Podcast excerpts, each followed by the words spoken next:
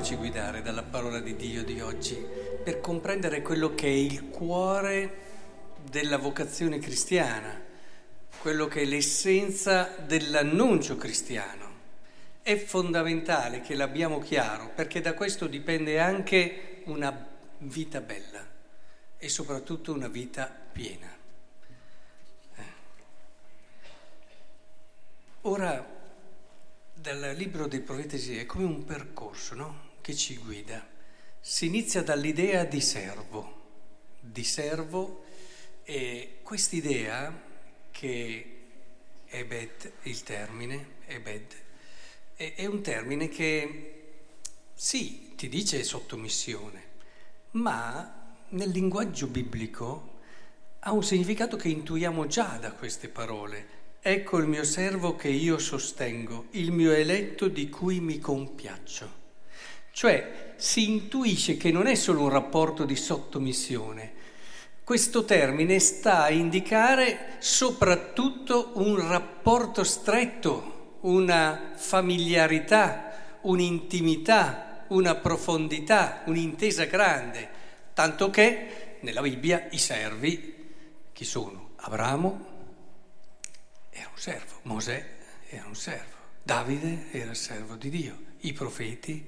Cioè, nella Bibbia il termine servo indica sì una certa sottomissione, ma soprattutto un'intimità da cui nasce la possibilità di una missione, di una funzione. Abramo ebbe la sua, Mosè ebbe la sua, ecco che l'ebbe anche Davide e così via. Si parte allora da questa idea che comincia già a scaldarci il cuore, no? Cioè c'è qualcosa, c'è qualcosa che ci parla di ciò che il nostro cuore desidera, ciò che il nostro cuore in fondo da sempre ha sognato, la, la possibilità di sentirsi preziosi nel cuore di qualcuno.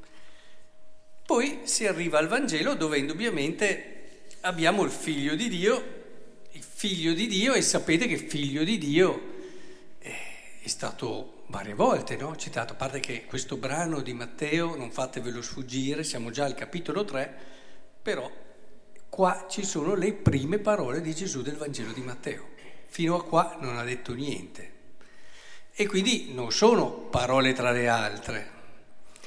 Questo lascia fare per ora perché conviene che adempiamo ogni giustizia. Ecco, questo è l'inizio del parlare di Gesù, secondo Matteo, che è teologico, che è profondamente programmatico, ma lo vedremo. Ora, il discorso vorrei che arrivasse a concludere quello che abbiamo iniziato come servo, cioè si arriva a definirlo come figlio.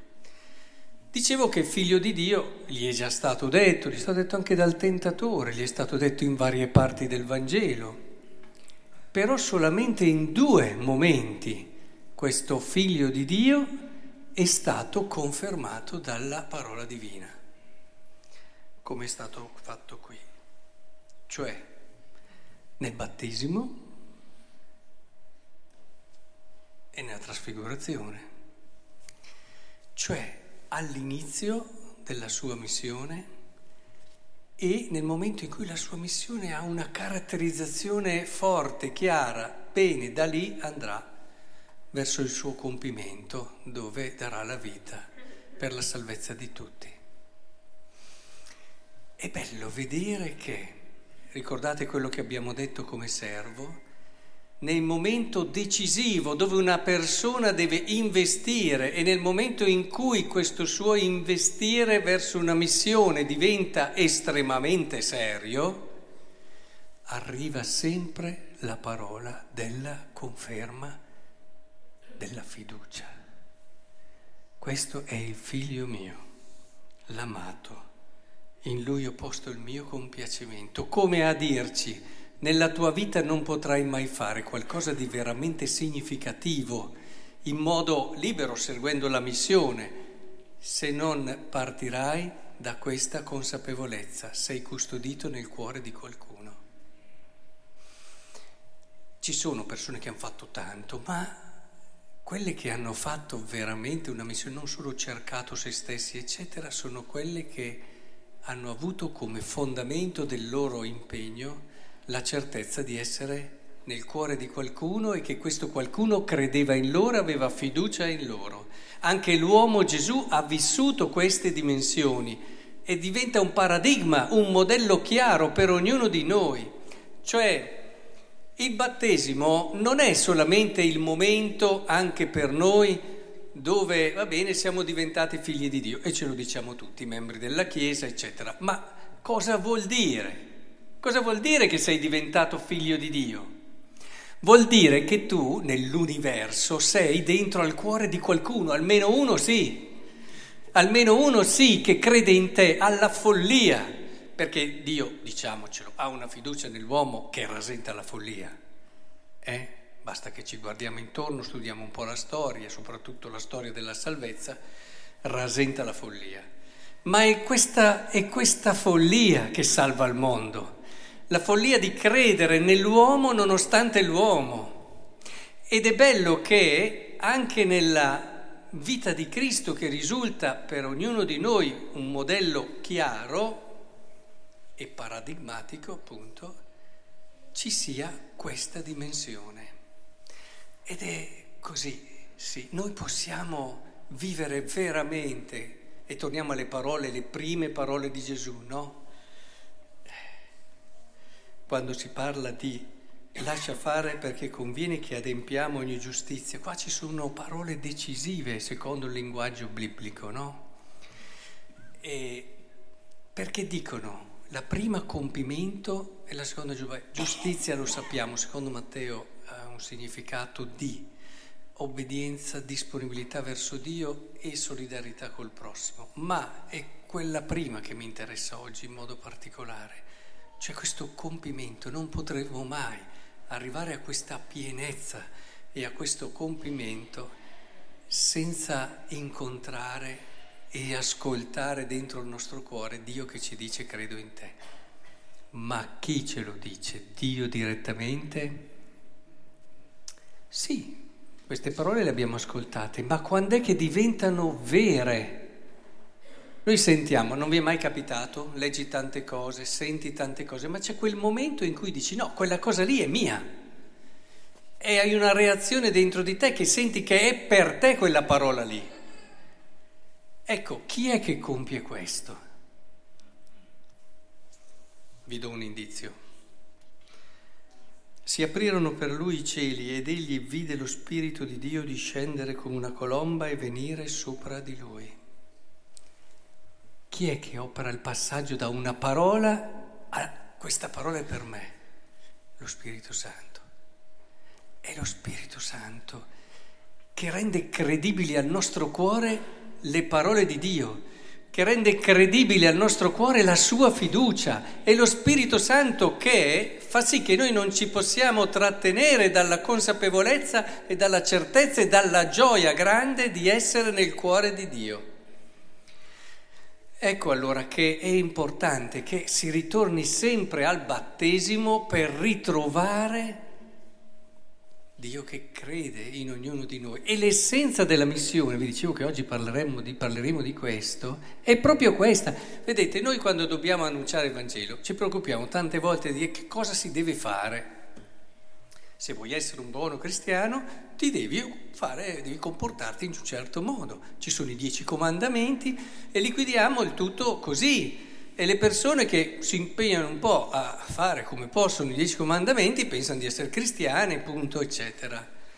E, I pseudo adelfoi, diceva un teologo promettente di 30 anni che fece un intervento nelle città, lo parlavo per l'Epifania, si chiamava Joseph Ratzinger, eh, fece, e diceva che sono, i cristiani sono molto mini di quelli delle statistiche, perché le statistiche mettono dentro tutti, anche quelli appunto che non fanno quello che è un percorso vero di fede, profondo e autentico.